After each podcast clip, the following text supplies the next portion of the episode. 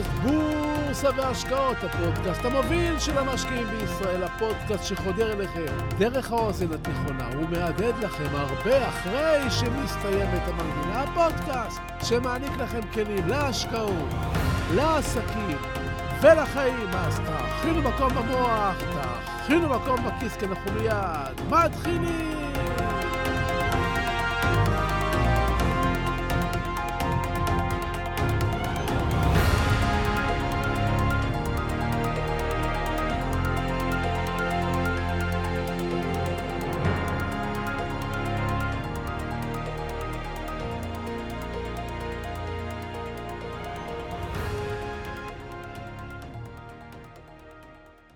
פרשת ווטרגייט הייתה שערורייה פוליטית אדירה שהתרחשה בארצות הברית בין השנים 1972 ל-1974, והובילה בסופו של דבר להתפטרותו של נשיאה ה-37, ריצ'רד ניקסון. הפרשה אירעה במהלך מלחמת וייטנאם, תקופה בה הציבור האמריקאי החל לאבד את אמונו בצדקת המלחמה והתמיכה הציבורית בממשל ירדה מאוד. תהליך שהחל עוד בתקופתו של הנשיא הקודם, לינדון ג'ונסון. תחילת הפרשה בחשיפה של פעולות לא חוקיות שנקטו אנשי הממשל של ניקסון נגד מחאת הדמוקרטים על המלחמה בווייטנאם. ב-17 ביוני 1972 חמישה גברים נתפסו כשהם מנסים לפרוץ למשרדי המפלגה הדמוקרטית במתחם ווטרגייט בוושינגטון הבירה. חקירת האירוע חשפה שהממשל של ניקסון עמד מאחורי הפריצה וכי הנשיא ידע על זה מראש. חקירת הפרשה על ידי העיתונאים בוב וודוורד וקרל ברנסטיין חשפה עוד ועוד ראיות למעורבותו של ממשל ניקסון בפרשה. החקירה גם הביאה לחשיפה של מסמכים סודיים שהראו שממשל ניקסון, הנשיא, עסק במעקבים חשאיים אחרי אזרחים אמריקאים, כולל עיתונאים, פוליטיקאים ופעילים פוליטיים. הפרשה, כפי שאתם יכולים לתאר לעצמכם, עוררה סערה ציבורית רבה בארצות הברית והובילה לחקירה של בית הנבחרים. החקירה הביאה לקיום של משפט פוליטי לנשיא ניקסון, שנמצא אשם בהסתרת מידע מהקונגרס. ניקסון, כאמור, התפטר מתפקידו ב-9 באוגוסט 1974 כדי להימנע מהדחה. פרשת ווטרגייט הייתה נקודת מפנה בהיסטוריה האמריקנית. הפרשה הזאת פגעה במוניטין של הממשל האמריקני, גרמה לאיבוד אמון ציבורי בממשל והובילה לחקירות פוליטיות נרחבות ביותר.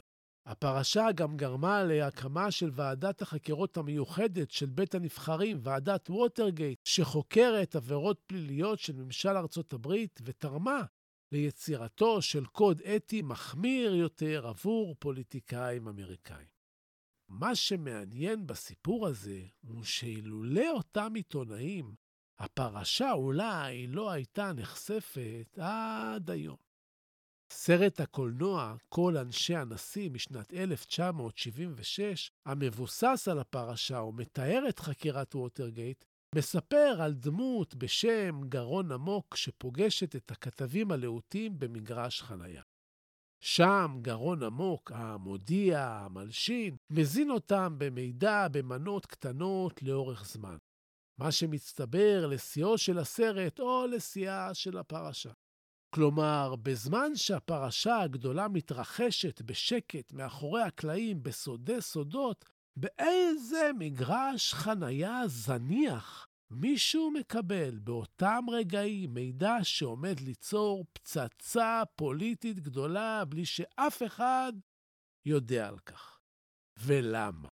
למה אני מספר לכם את כל זה? חכו חכו, מיד תדעו. שלום וברוכים הבאים לפודקאסט בורסה להשקעות, הפודקאסט המוביל של המשקיעים בישראל. בואו נדבר על זהירות, על מגרשי חנייה, על הבורסה, על הודו, וכמובן, תישארו קשובים, תהיו ממוקדים, תכינו מקום במוח, תכינו מקום בכיס, כי אנחנו מיד ממשיכים.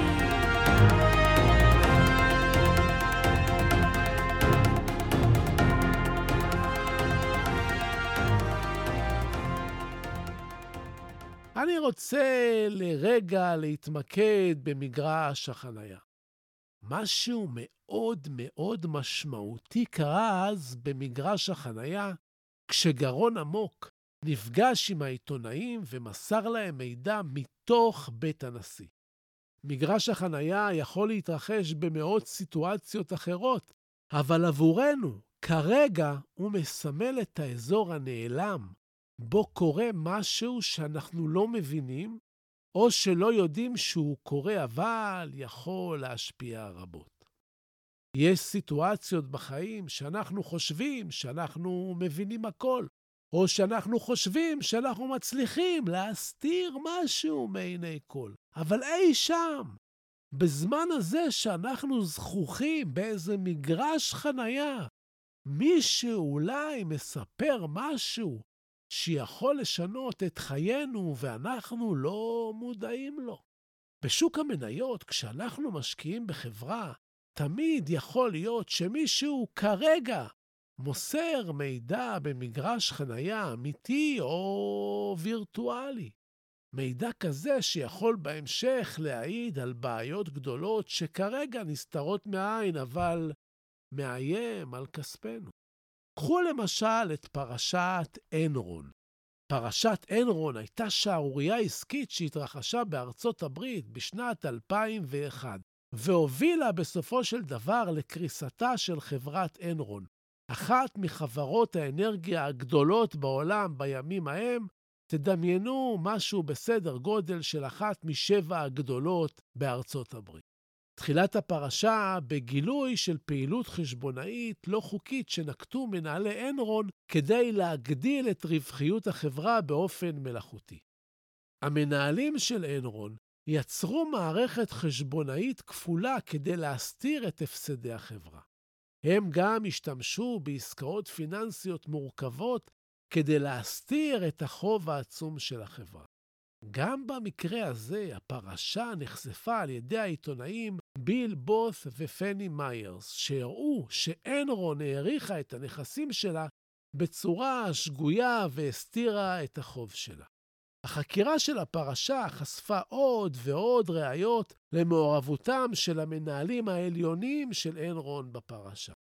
גם במקרה הזה, מישהו מבפנים טפטף לעיתונאים מידע במגרש חנייה במרכאות. לכן עלינו תמיד לקחת בחשבון שאולי יש באיזה מגרש חנייה מישהו שכרגע מעביר מידע שיכול להשפיע על ההשקעות שלנו, או על החיים שלנו. לפעמים יש למידע הזה התראות מוקדמות שרוב האנשים מעדיפים להתעלם ממנו. ככל שתהיו יותר ערניים ויותר חריפים, כך תוכלו לנקוט בזהירות נדרשת. כל מה שאתם צריכים זה להכניס לעצמכם עכשיו לראש את המילים מגרש חנייה, ואתם כבר תדעו לחפש. ומפרשת ווטרגייט ואנרון בארצות הברית, בואו נעבור עכשיו להשקעות בהודו. משקיעים מחפשים כל הזמן הזדמנויות חדשות. הודו עולה מדי פעם לכותרות כדבר הבא, אז בואו נדבר על זה. הכלכלה ההודית, שהיקפה כיום הוא כשלושה וחצי טריליון דולר, היא הכלכלה הצומחת ביותר בעולם, וצפויה לגדול לשמונה טריליון דולר עד שנת 2032. היצוא ההודי, לפי הערכות, יכפיל את עצמו בתקופה הזו. התל"ג של הודו צפוי יותר מלהכפיל את עצמו עד לסוף העשור. ובכך למעשה תהפוך הודו לכלכלה השלישית בגודלה בעולם בשנים הקרובות. על אלה נוסיף את המדיניות הממשלתית שמעודדת חברות להקים במדינה מפעלים, שלוחות ועסקים בעזרת פיתויים כמו מס חברות מופחת, תמריצי השקעות, אספקת קרקעות והשתתפות ממשלתית בהוצאות של הקמת תשתיות, מדיניות מעודדת השקעה כדי להיכנס למדינת הענק ולהשקיע בה. אילון מאסק כבר בודק הקמה של מפעל טסלה בהודו. אפל פועלת להעביר את הייצור מסין להודו. וחברות נוספות שהבינו בתקופת הקורונה כי הן מושקעות מדי בסין, מוצאות בהודו חלופה ראויה. כאמור, משקיעים רבים רוצים לחפש את ההזדמנות הבאה ואת המעצמה הבאה שתוביל את העולם מבחינה כלכלית. ואכן, בזכות האוכלוסייה האדירה וקצב הצמיחה הנהדר, הודו יכולה להיות זו שתזכה בבכורה הזו בעשורים הבאים. השוק ההודי מציע מגוון רחב של חברות עם נתונים פונדמנטליים טובים, שכוללים פוטנציאל לצמיחה שלא מנוצל. על פי העדכון האחרון של קרן המטבע הבינלאומית לתחזית הכלכלה העולמית, הודו אמורה לצמוח ב-6.3% בשנת 2023. זהו שיפור מהתחזית הקודמת שלה, שעמדה על 6.1%. שווי השוק של הודו עבר את בריטניה וצרפת, ועשוי אפילו לעקוף את יפן ואת גרמניה. אחד הדברים המעניינים הוא שמה שמניע את הכלכלה בהודו זה בעיקר צריכה מקומית, ממש כמו בארצות הברית. וזאת בניגוד לרוב הכלכלות המתעוררות הגדולות האחרות, דוגמת סין, שמה שמניע אותן זה הייצוא. הצריכה הפרטית בהודו מהווה כ-60% מכלכלת הודו, וזה יתרון. על אלה נוסיף כי בהודו יש אוכלוסייה גדולה של דוברי אנגלית, שהיא גם משכילה. להודו יש מעמד בינוני גדול שהולך ומתרחב, וזה מגביר את הביקושים המקומיים שהולכים וגדלים לצד יכולת מוכחת למעבר ליצוא. הבורסה לניירות ערך של הודו נמצאת ברשימת עשרת הבורסות הגדולות בעולם, עם שווי שוק של למעלה משלושה וחצי טריליון דולר. התעשיות המובילות המיוצגות בבורסה הן טכנולוגיה, חקלאות, סחורות, תעופה ומכוניות. עם החברות הבולטות הנסחרות בבורסה ההודית ניתן למנות חברות מקומיות כמו אינפוסיס וטאטה, והן חברות גלובליות גם, כמו של יוניליבר למשל. לאחרונה נראה כי חברות ענק רבות, במיוחד טכנולוגיות, כבר לא חוששות להעביר את הפעילות שלהם מסין להודו בתמיכתו של הנשיא מודי. אבל יחד עם זה, הודו היא עדיין לא סין. מה שחסר להודו כדי להוות תחליף אמיתי לסין אלה תשתיות. הודו, חשוב לזכור, היא דמוקרטיה עם בירוקרטיה סבוכה מאוד, והדרך לבניית תשתיות תעשייתיות ופיננסיות, כפי שיש לסין ולמערב, עוד ארוכה מאוד. יש הבדל גדול בין הקמה של אוטוסטרדה בהודו לעומת הקמת אוטוסטרדה בסין, למשל. בהודו זה תהליך של שנים. בסין הממשלה מחליטה והביצוע מחר יוצא לדרך. המעבר להודו יתבצע, אבל זה ייקח זמן. ועכשיו לשאלה איך ניתן להשקיע בכלכלה ההודית. הדרך הפשוטה והקלה היא השקעה באמצעות מדדי מניות מובילים בהודו. מדדי המניות המובילים בהודו כוללים את חברות הענק של הכלכלה ההודית. המדד הראשון הוא מדד MSCI אינדיה. מדד MSCI אינדיה הוא מדד מניות הכולל 122 חברות המהוות כ-85% משווי השוק של החברות ההודיות. התשואה הממוצעת השנתית של המדד הזה מאז ה-30 בדצמבר 1994 עומדת על כ-11.5% בשנה. משקל עשרת החברות המובילות במדד עומד על 40%. חברת רליינס היא החברה הגדולה ביותר במדד, ומשקלה עומד על 8.5%.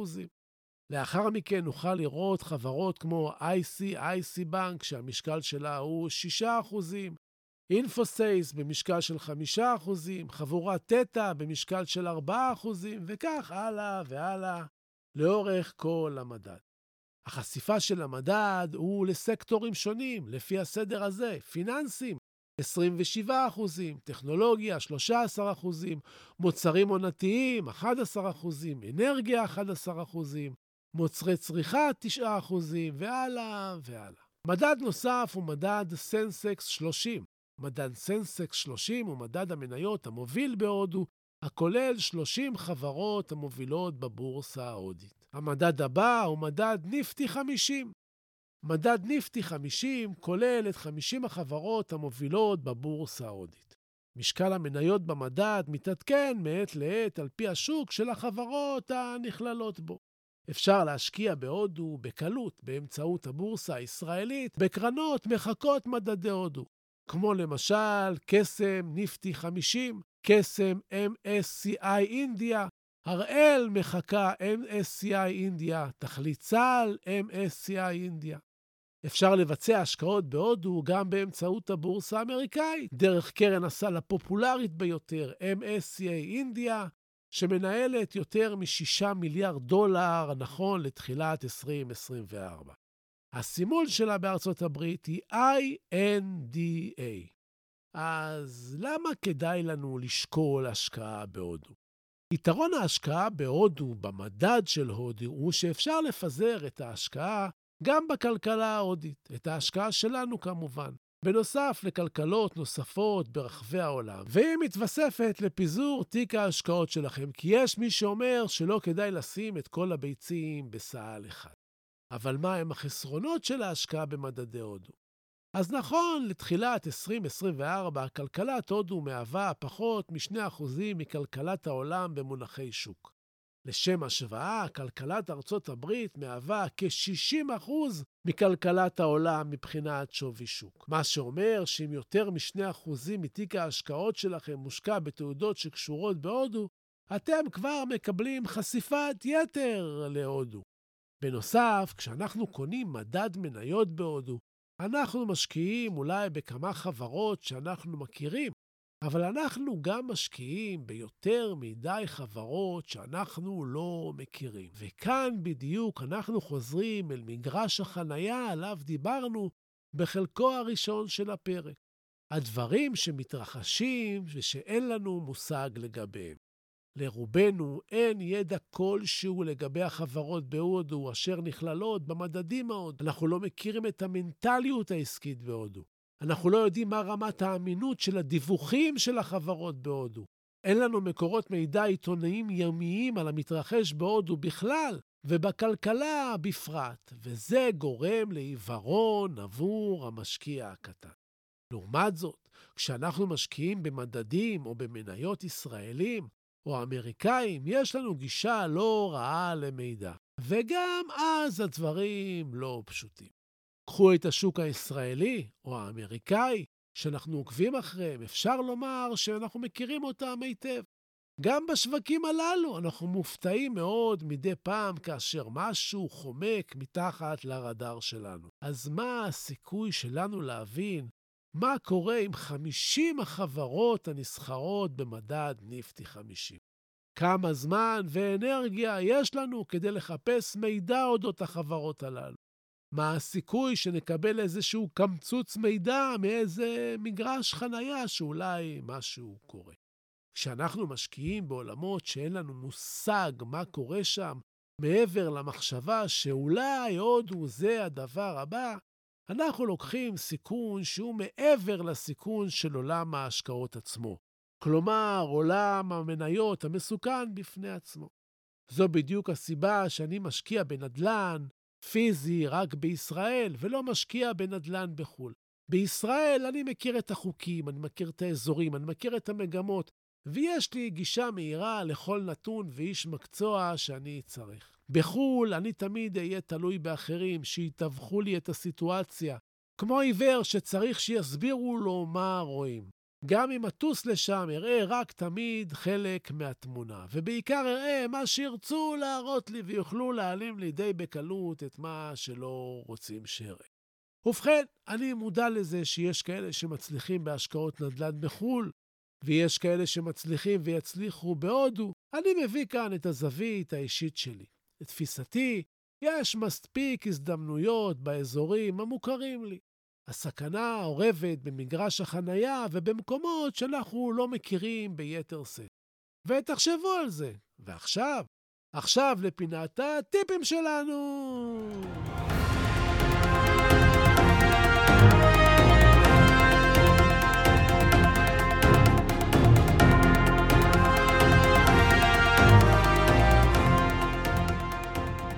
בכל שנה בתי השקעות מוציאים הערכות לגבי השווקים. ושנה אחרי שנה אנחנו חוזרים אחורה ורואים כמה רחוקות היו הערכות מהמציאות. זה לא שבתי ההשקעות לא יודעים את העבודה.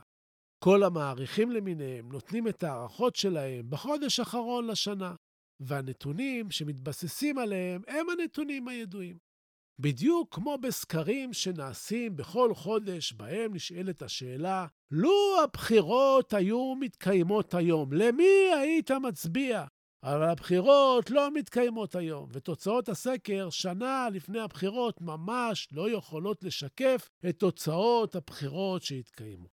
לכן, קחו הכל בפרופורציה, ובעיקר תתכוננו להפתעות שיגיעו במהלך השנה, בדיוק כמו ששמעתם בפרק 181. אז זהו לנו להיום. חשוב לי לומר שהפודקאסט שלי מדבר בלשון זכר, אבל זה רק מטעמי נוחות. הוא פונה לנשים ולגברים כאחד. אני מזמין אתכם ללמוד איתי באחד הקורסים שלי ולהיות גרסה משופרת של עצמכם. אני מזמין אתכם לעמוד האינסטגרם החשוב שלי, סודות, מקו בורסה, באנגלית. אני מזמין אתכם לאתר שלי, סודות.co.il. ובסיום, אני שב ומציין כי אין במה שאני אומר המלצה מקצועית או ייעוץ מקצועית, אלא תמיד כדאי לקבל עם יועץ מוסמך עם רישיון ליאן. אני רק משתף אתכם במה שאני חושב. תודה. תודה על התגובות החמות, תודה על השיתופים. תמשיכו ותפיצו, וככה אנחנו גדלים ביחד. תודה להילה ברגמן, שעורכת ומאירה ומפיקה את הפודקאסט הזה. אני מבקש, סמנו שאהבתם. תשלחו את הפודקאסט לעוד כמה חברים. אני רוצה עוד מאזינים. תעשו השתדלות, תפיצו. תודה רבה שהבאתם. תהיו טובים.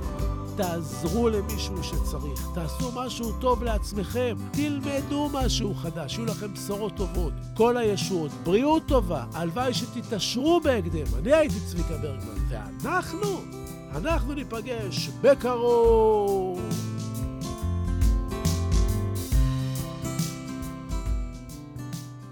אם רודיארד קיפלינג, אם תוכל לשמור על שקט וקור רוח, עת מסביב לך שוררת מבוכה.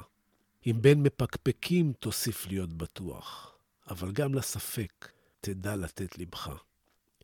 אם להמתין תוכל בלא להתייגע, אם ממרמה תרחק, עת היותך תסוב, אם בשנאה תוקף, ובה לא תנהגע, מבלי להיראות חכם מדי או טוב. אם כל חלומותיך יהיו לעבד, אם מחשבות לך כאמצעי בלבד, אם ניצחון תפגוש או מפלה נוקבת, ובשניהם, בני בלע, תנהג מנהג אחד.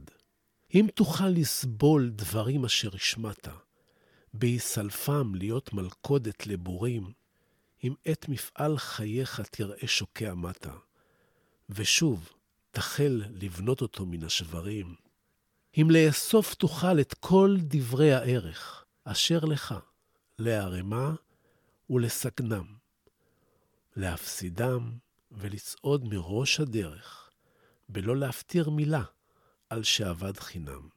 אם לבבך יוסיף לפעום ללא מנוח, וגם בכבוד העול, בעול יהי מושך. ולא יחדל עת אבד ממך כל הכוח, כל עוד רצונך קורא אליו. המשך. אם בין המונים תחזיק במידותיך, ובחצר מלכות תדע לנהוג פשטות. אם לא יאכלו לך אויביך או רעיך, אם כל אדם תוקיר כיאה וכיאות.